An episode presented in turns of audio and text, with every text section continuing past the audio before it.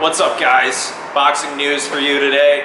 Ryan Garcia in the headlines, not at Canelo's gym any longer. He's looking to find a new trainer. Rumors around Joe Goossen being the guy.